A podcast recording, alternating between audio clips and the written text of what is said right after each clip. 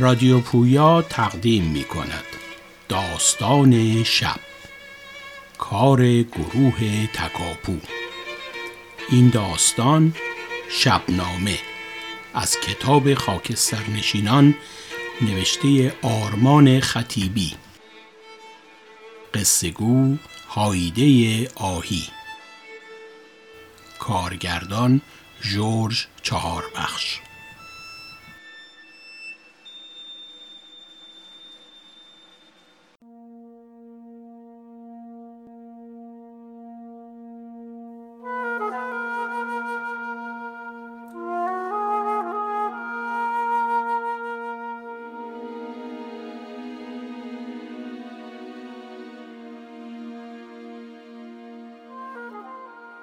هوا هنوز تاریک بود که رحمت از رخت خواب بیرون خزید. تمام شب را از این پهلو به آن پهلو شده بود و هر بار که آمده بود چشمش کمی گرم شود چیزی مثل نیشتر او را از جا پرانده بود. همان چند ساعت خواب پاره پارش هم پر بود از سایه های در هم ریخته و آشفته که اکنون چیزی از آنها را به خاطر نمی آورد. تن و بدنش کوفته بود و سرش هم کمی درد می کرد. لباسهایش را از شب قبل آماده روی صندلی گذاشته بود. شلوارش را برداشت و به پایش کشید. پیراهنش را پوشید و دگمه آن را بست. جورابهایش را به پا کرد. نیمتنهاش را روی دوشش انداخت. رفت به سمت در اتاق. اما پیش از آنکه قدم توی حیات بگذارد برگشت و نگاهی به اتاق محقرش انداخت. لب حوز میانه حیات آبی به سر و صورتش زد. حالش کمی جا آمد. سکوت تمام خانه را پر کرده بود. نگاهش رفت به سمت پنجره باز اتاق خواب بالا. دمی دیگر بود که مادر برای نماز صبح بیدار شود. شب پیش به او سپرده بود که فردا صبح زود باید سری به گاراژ آقای یحیی بزند. گفته بود این تابستان را می‌خواهد اگر بشود کاری برای خودش دست و پا کند. چون از بیکاری و ولگشتن در تعطیلات تابستان خسته شده است. بعد هم گفته بود که آقای احیا با راننده ها آشناست و شاید بتواند او را به عنوان شاگرد چوفر با یکی از اتوبوس های تهران راهی کند. به مادرش گفته بود شاید کارش ردیف شد و سر از تهران درآورد و اگر احیانا شب برنگشت نگرانش نباشد. مادرش هم رضا و نارضا قبول کرده بود و برایش آیت الکرسی خوانده بود و به سر رویش فوت کرده بود.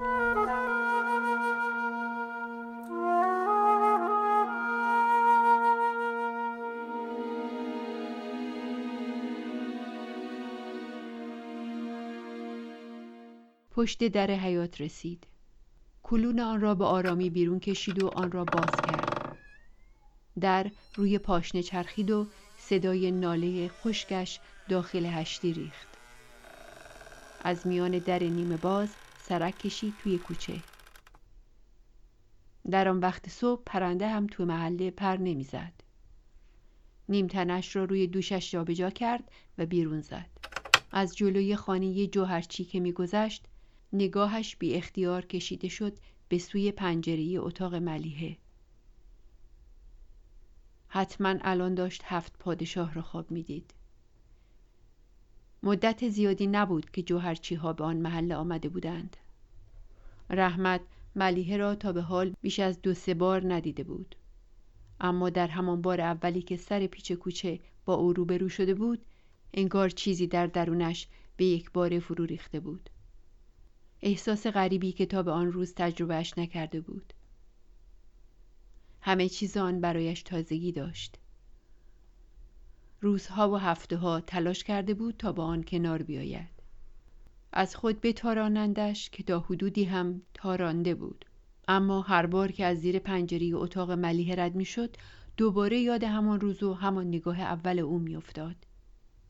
یک بار هم خواسته بود موضوع را با جعفر در میان بگذارد که منصرف شده بود. جعفر در قید و بند این حرف و حدیث ها نبود. سرش همیشه به چیزهای دیگر گرم بود. اگرچه رحمت خود را به او خیلی نزدیک می‌دید. اما هرچه می‌کرد زبانش نمیچرخید در مورد ملیحه با او حرفی بزند. زمانی که در خلوت خود ناخداگاه یاد ملیحه میافتاد حسی آمیخته با شرم وجودش را در بر می گرفت و مثل آدمهای گناهکار از خودش خجالت می کشید. فکر می کرد قدم در راهی گذاشته است که ملیحه در آن جایی نخواهد داشت. به نبش خیابان که رسید نور چراغ دکان شاتر کریم را دید که توی کوچه ریخته بود. در تاریک روشن صبحگاهی به ساعتش نگاه کرد. هنوز یک رب به چهار بود.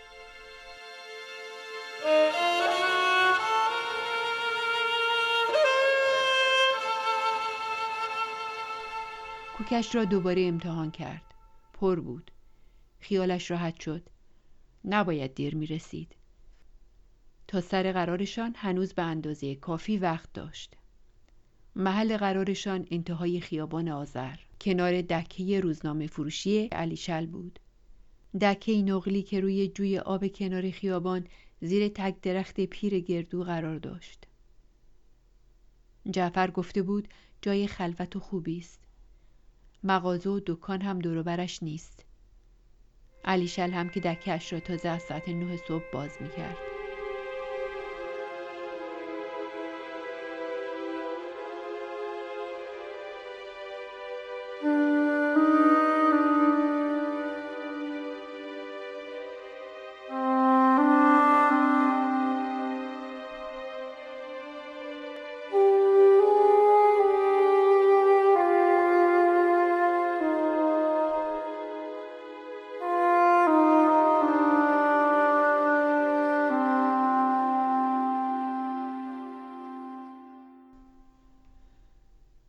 از کوچه خودشان بیرون زد میدانگاهی را هم رد کرد و راستی خیابان را گرفت و رفت سمت اولین چهار راه از آنجا پیچید توی یک کوچه فرعی که به محله چال خروس وصل می شد.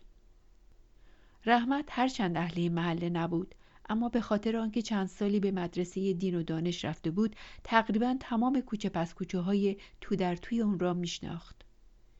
فکر کرد از اونجا می‌تواند خود را تا پشت خیابان آذر برساند بدون اینکه با آشنایی روبرو شود. شهر کوچک بود و تقریبا همه همدیگر را میشناختند. باز شانسش زده بود که محلی آن طرف شهر را به او نداده بودند. آنجا که خانه مادر بزرگش بود. در اون محله از ریز و درشت آدمها او را میشناختند. از پشت بازار که گذشت بوی تند ادویه زیر دماغش زد. کوچه های تنگ را یکی پس از دیگری رد کرد و وارد خیابان اصلی شد. از آنجا تا دکه علیشل دیگر راهی نبود. قدم که به خیابان گذاشت باز همان دلشوره شب قبل به سراغش آمد. نمی‌دانست چرا باید توی دلش آشوب بشود. هرچند این اولین باری بود که در چنین کاری شرکت می کرد. اما در طی این مدت کم دربارهش فکر نکرده بود. چه ساعتهایی که با جعفر به بحث گذرانده بود. حتی چند بار در جلسه ای با دوستی که می‌گفتند از تهران آمده حرف زده بود. در آنجا همه چیز برایش مثل روز واضح و روشن بود. اما حالا که می‌رفت تا اولین قدم را بردارد تردید و دودلی بود که جانش را پر می‌کرد. اگر گیر میافتاد چه؟ پدرش که تازه از کار بیکار شده بود. مادرش هم که کم کم داشت پا به سن میگذاشت و جز او کسی را نداشت. تک فرزند بود. اگر زیر مشتوی لگد میگرفتندش چه؟ آیا می توانست آنطور که رفقایش انتظار داشتند مقاومت کند؟ اگرچه جز جعفر هم کسی دیگر را نمی شناخت تردید بود یا ترس؟ هرچه با خودش کلنجار می‌رفت نمی توانست این دو را از هم سوا کند. جعفر گفته بود ترس برای هر کس طبیعی است اما باید بر آن غلبه کرد. وجودش را پذیرفت و تا حدی هم به آن میدان داد ولی تا جایی که مانع حرکت نشود.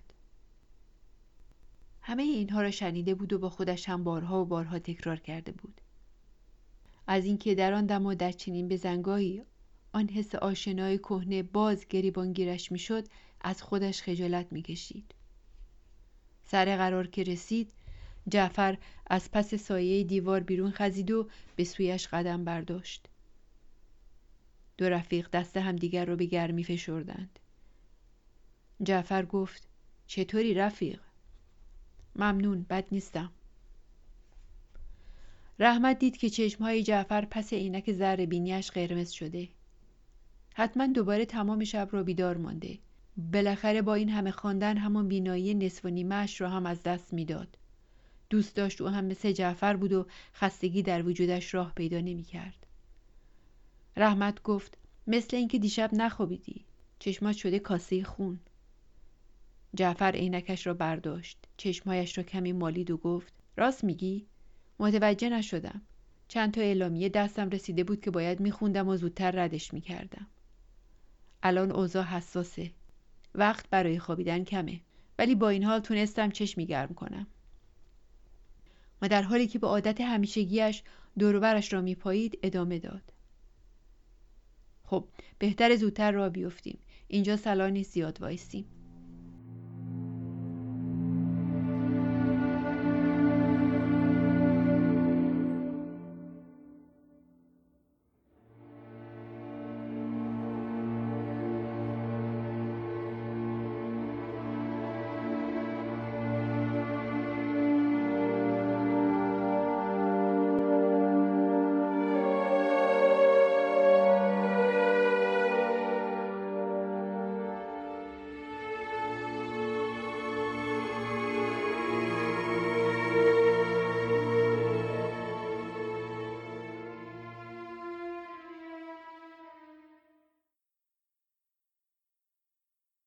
دو دوست شانه به شانه هم راستی پیاده رو را گرفتند و راه افتادند. جعفر بسته بزرگی زیر بغلش بود. رحمت نگاهی به آن کرد و پرسید اینا هستن که باید پخش کنیم؟ جعفر بسته را کمی سبک سنگین کرد و گفت آره زیاد نیست زود تمومش می‌کنیم قبل از اینکه آفتاب بزنه خب حالا داریم کجا میریم؟ جعفر بدون اینکه پاسخی بدهد زیر بازوی رحمت را گرفت و پیچید توی اولین کوچه فرعی. بعد در حالی که یکی از بسته ها را زیر بغل رحمت میسراند با آرامی گفت این کوچه را دور می‌زنیم من برمیگردم سمت خیابون آذر. کوچه های شمالیش با من. این طرفش هم با تو.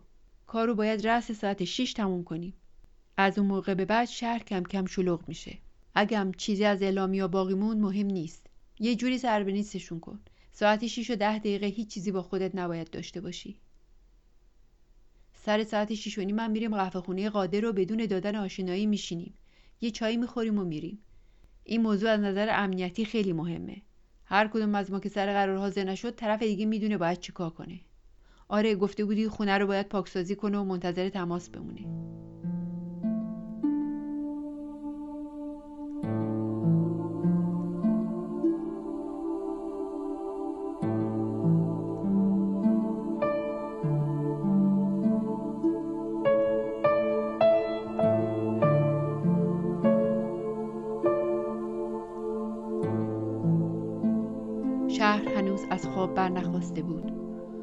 سکوت سهرگاهی را گاه و بیگاه آواز خروسی از دور جای در هم می شکست.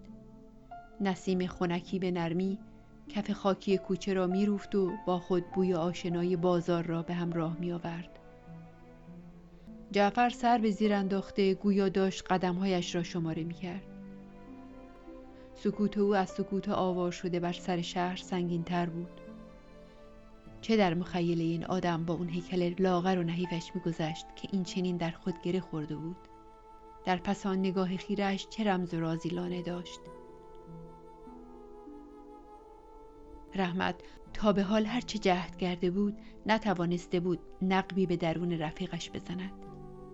جعفر برای او به دفینه میمانست که دست هیچ کاوشگری به آن نرسیده بود.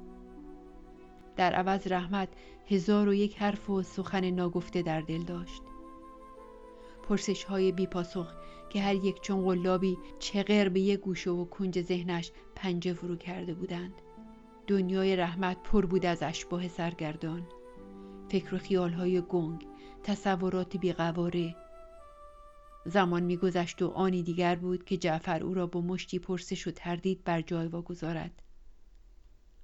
پس باید لب می جنباند و حرفی می زد. باید این سکوت سقیل را به کلامی می شکست. اما این کلام جایی در بن وجود او چنبره زده بود و خیال جاری شدن نداشت و رحمت خود نفهمید که چه کس از زبان او سخن گفت می‌خواستم چیزی ازت بپرسم و جملهش هنوز به انتها نرسیده بود که از گفتهش پشیمان شد به خصوص زمانی که سنگینی نگاه دوستش را بر روی صورتش احساس کرد. جعفر پرسید طوری شده؟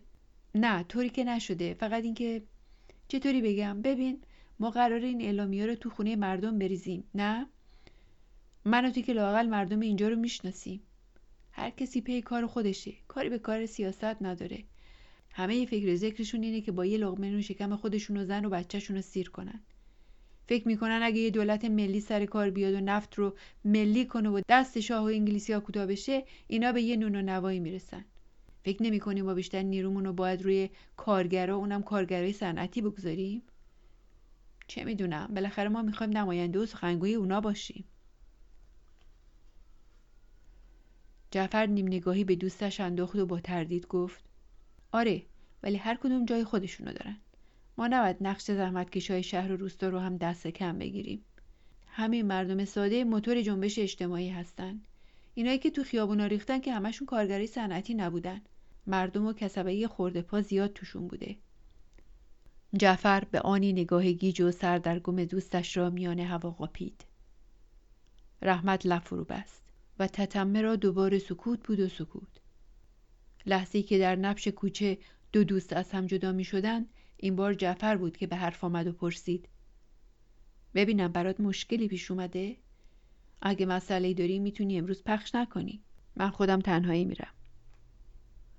صدای رحمت رگدار شد و گفت نه بابا چیه مشکلی؟ می‌خواستم نظر تو رو در این مورد بدونم.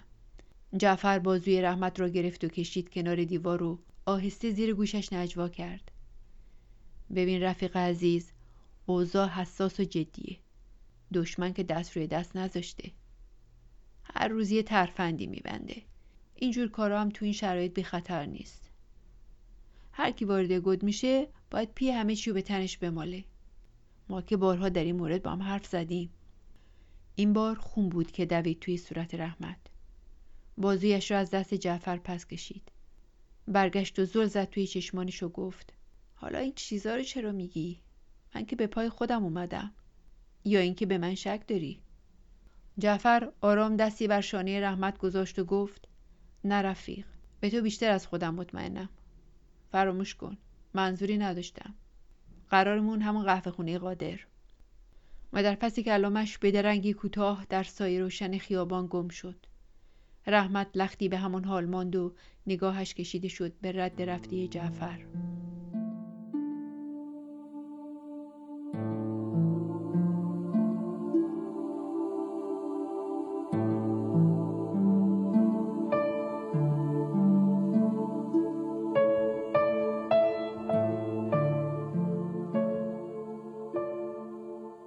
حالا در آستانه سپید دم تنها ایستاده بود در میان کوچه غریبه با دسته شبنامه در دست.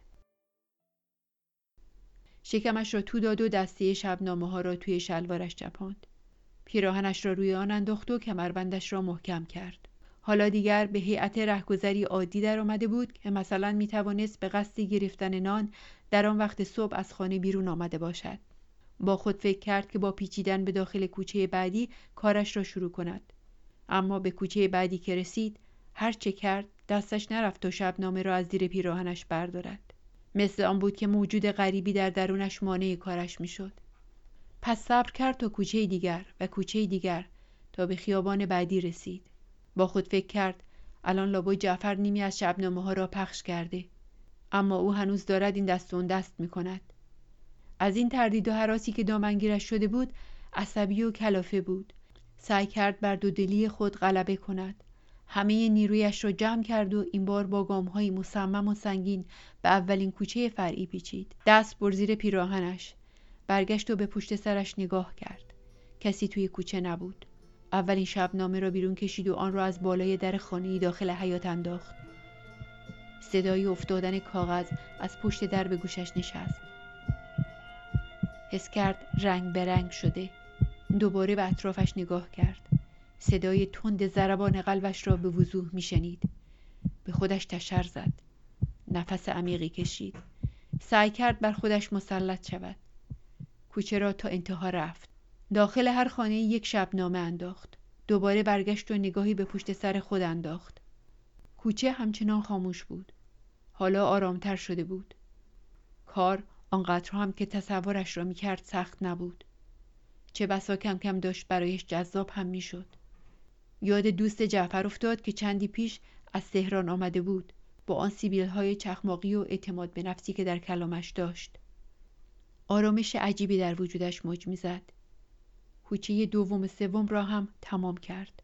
در حالی که شبنامه ها را یکی پس از دیگری داخل خانه های مردم میانداخت شروع به زمزمه سرودی کرد که این اواخر یاد گرفته بود. در خیالش خیلی جمعیتی را می‌دید که پشت سر او به خیابانها ریختند و با مشتهای گره کرده شعار می‌دادند خودش را می‌دید که روی دوش عبدی پسر حاج سفتر رفته و برای مردم سخنرانی می کند.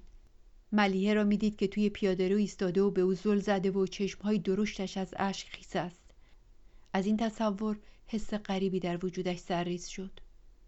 به ساعتش نگاه کرد. هنوز ده دقیقهی به شش مانده بود. از شبنامه ها هم مقدار زیادی نمانده بود. همانطور که زیر لب زمزمه می کرد وارد کوچه تنگی شد. شبنامه دیگر از زیر پیراهنش بیرون کشید و نگاهی گذرا به آن انداخت. کارگران جهان متحد شوید. لبخندی از رضایت و غرور بر لبانش ظاهر شد.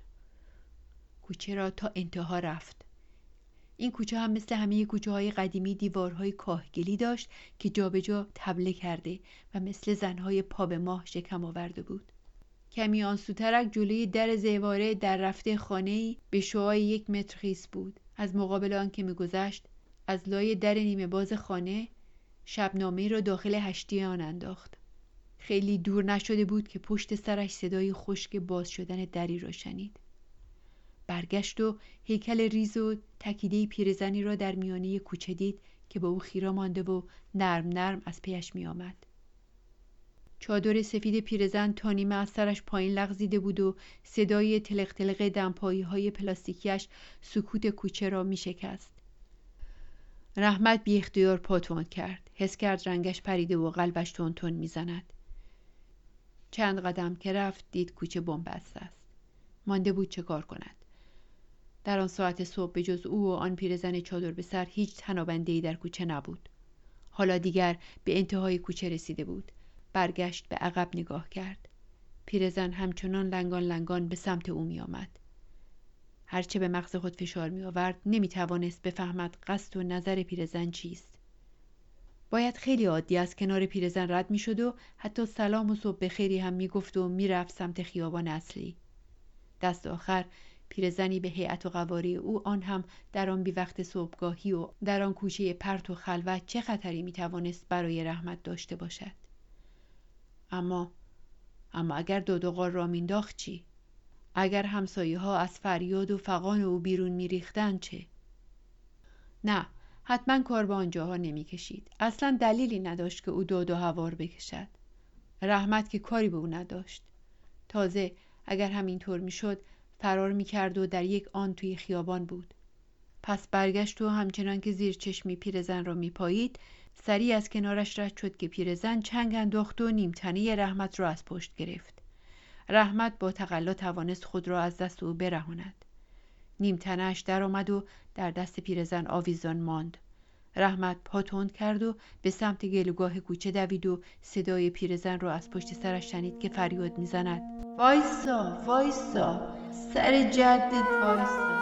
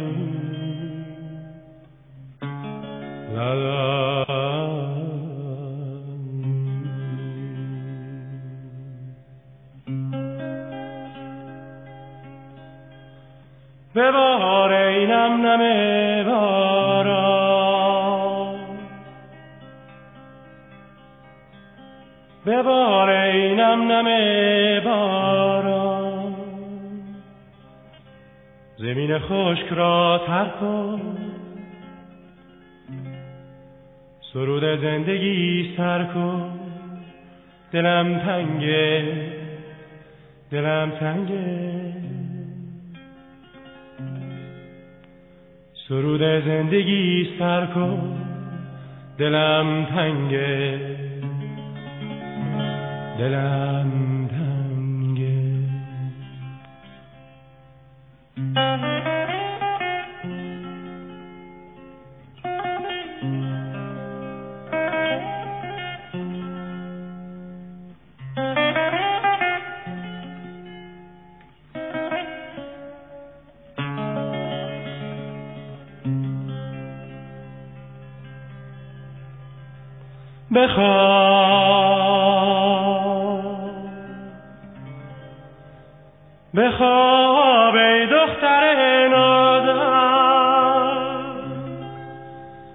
به روی سینه بازم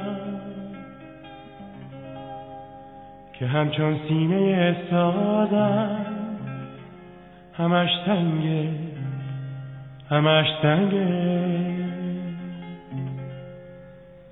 که همچون سینه سازم همش سنگه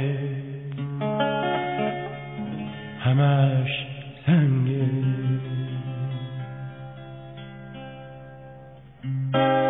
لا لا لا لا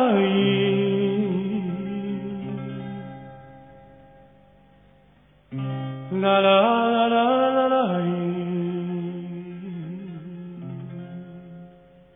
La la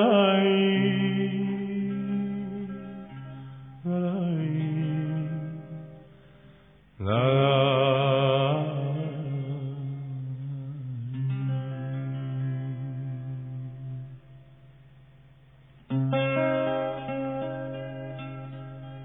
لالایی کن مرغک من. دنیا فسانه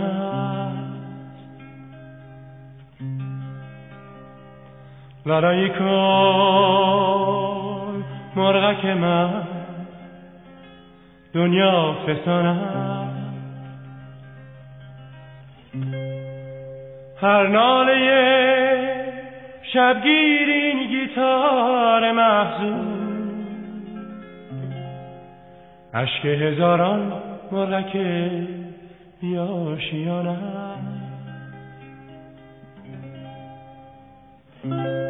هر ناله شب گیرین گیتار محزون. عشق هزاران مرک بیاشیانه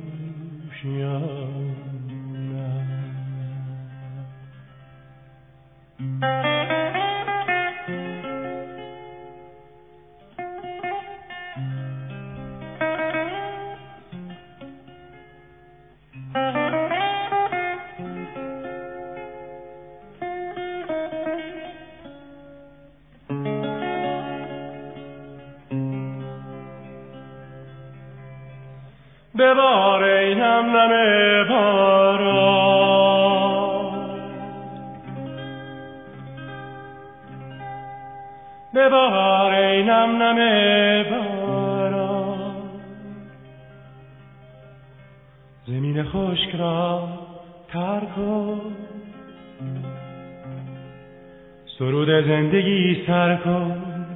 دلم تنگه. دلم تنگه. سرود زندگی سر کن. دلم تنگه. دلم تنگه. لا لا لا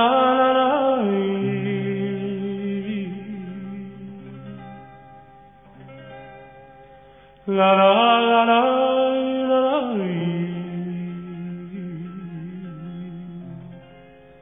la la la.